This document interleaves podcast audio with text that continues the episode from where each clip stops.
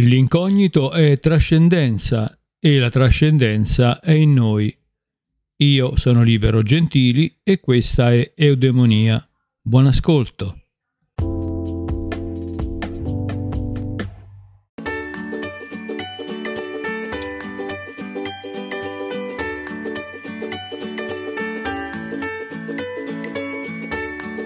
Il Vedanta, Anta significa fine, Veda sono le scritture sacre, sono quelle eh, dalle quali partono tutte le speculazioni successive e sono in qualche modo il punto di riferimento della ortodossia indiana. Perché questo sistema nuovo che veniva elaborato dalle riflessioni, così come ci sono i sistemi filosofici, sono stati in Occidente nel periodo classico, perché venisse considerato ortodosso non doveva contrastare con la visione dei Veda. I Veda venivano considerati come la rivelazione della divinità all'uomo. Ora possiamo, potremmo anche star lì a definire ma cosa sono queste divinità? Comunque qualcosa che non assomiglia alla nostra visione delle divinità. Pensate che Deva significa colui che brilla, colui che riluce, quindi qualcosa di estremamente diverso dal nostro Dio, non un Dio personale, e quindi il Vedanta è la parte finale della speculazione che nasce appunto dai Veda. Allora, il Vedanta parte da questa considerazione fondamentale. Questo è il principio unitario di tutti poi gli sviluppi delle varie Upanishad che sono state scritte, che sono state elaborate. Parte dall'importante considerazione che la perenne trasformazione dei fenomeni è la legge principale dell'universo.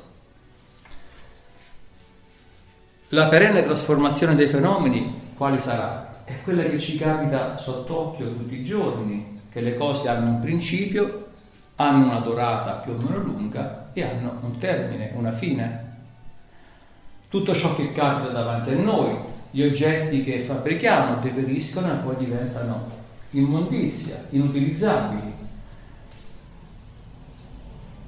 Un fenomeno stesso, un'attività stessa, nasce con un'idea, viene consolidata attraverso un comportamento, un'organizzazione, finisce di solito le società, ma l'uomo stesso nasce, ha uno sviluppo, una durata più o meno lunga o più o meno breve e muore.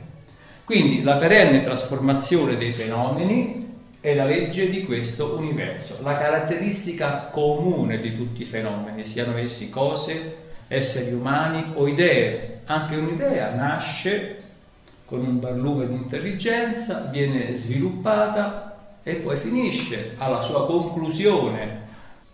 Per questo motivo, allora, l'universo è impermanente, ossia non permane, ma è sottoposto a continuo mutamento a continua trasformazione. Quindi non può essere considerato reale perché è continuamente in trasformazione transitorio. Per cui intendiamoci che cosa si intende per reale o per realtà. Il reale o realtà è la caratteristica di una circostanza capace di rimanere immutata nel tempo e nello spazio senza l'appoggio di eventi esterni, ma possiede in sé quelle condizioni che la fanno rimanere immutata nella durata e nello spazio.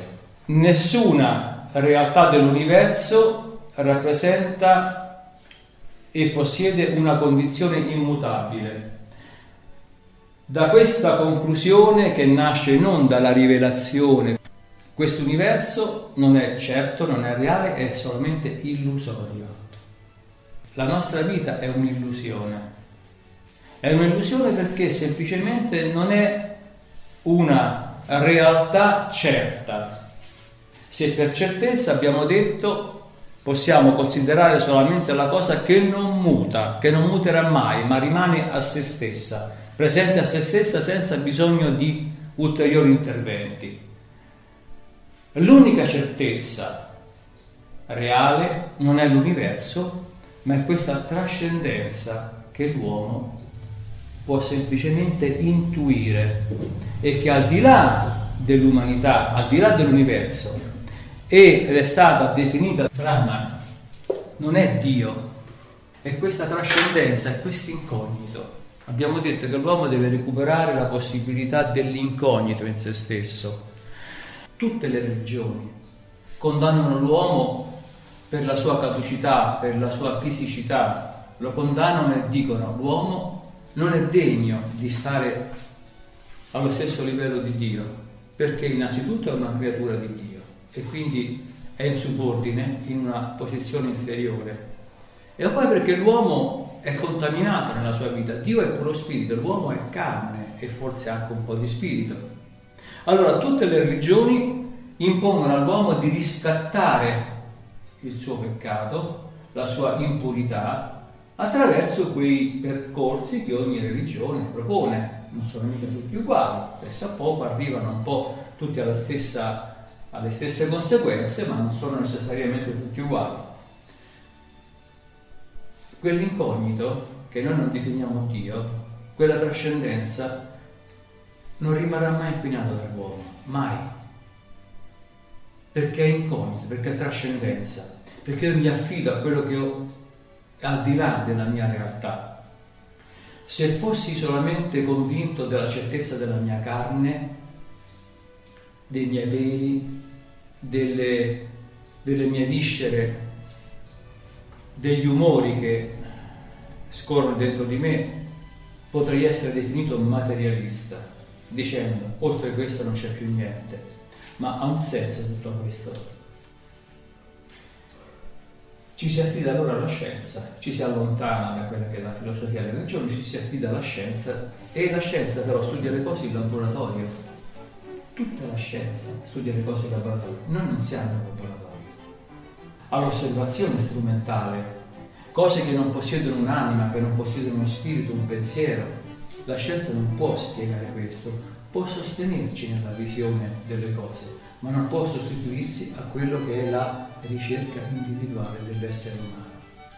Perché è nella natura dell'uomo ricercare, è nella natura dell'uomo non fermarsi ad un'osservazione che vada da qui a quella parete. Tutto ciò che l'uomo ipotizza fa parte della sua coscienza.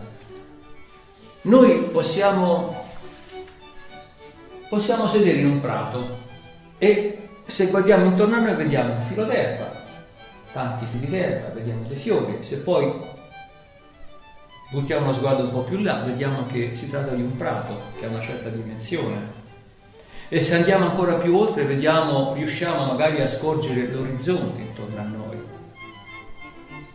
Se poi alziamo gli occhi vediamo le nuvole che fluttuano nel cielo e forse riusciamo a vedere anche il sole per un istante attorno al quale la Terra gira, la Terra dove siamo seduti noi. Se è notte vediamo le stelle e dove non arrivano gli occhi utilizziamo i telescopi. Dove non arrivano i telescopi, che cosa utilizziamo? La nostra immaginazione. E ogni volta che andiamo più avanti non è che raggiungiamo i limiti dell'immaginazione, ci sarà sempre qualcosa che sta al di là dell'immaginazione.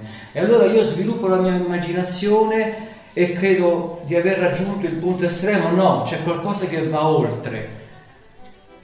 Questa dimensione irraggiungibile si chiama il trascendente. E tutto quello che io vedo all'esterno tutto quello che io vedo attraverso i miei occhi, tutto quello che vedo attraverso gli strumenti, tutto quello che ipotizzo attraverso la mia immaginazione, la mia fantasia, fa parte di me, fa parte della mia conoscenza. E se tutto quello che sta fuori ho definito Brahma, trascendenza, qual è l'equazione? Io sono Brahma. Eccolo il punto sul quale ci dicono dissacratori. Voi vorreste essere Dio, ma non siamo partiti dal concetto di Dio, siamo partiti da un altro punto di vista. E allora il Vedanta dice, Aham Brahmasmi, tu sei Brahma. Ognuno di noi è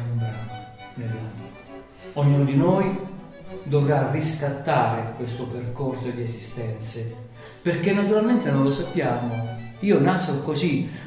E allora nel momento stesso in cui realizziamo che tutto ciò che osserviamo, il trascendente, fa parte di noi perché riusciamo non ad immaginarlo, ma a intuirlo, la conoscenza esterna è mia, se no non sarebbe conoscenza. E la conoscenza esterna è qualcosa che va oltre, ancora più oltre, ancora più oltre. L'abbiamo definita l'assoluto, l'infinito, Brahman, come vi pare. Questa trascendenza è dentro di me. Non significa, non vale semplicemente accettarlo logicamente, è troppo facile, è troppo comodo, caspita. Bisogna realizzarlo nella vita, questa cosa. Comportarsi in maniera tale da fare delle scelte per onorare questa condizione e le scelte sono difficili. Siete morti, ve lo dimenticate, state rinascendo alla divinità che è in voi. Eh, ma eh, il percorso non è così semplice, eh? Quante vie tortuose, quante scelte, quante rinunce, quante certezze e quante incertezze in questo percorso. Allora questo è il percorso che fa ogni anima.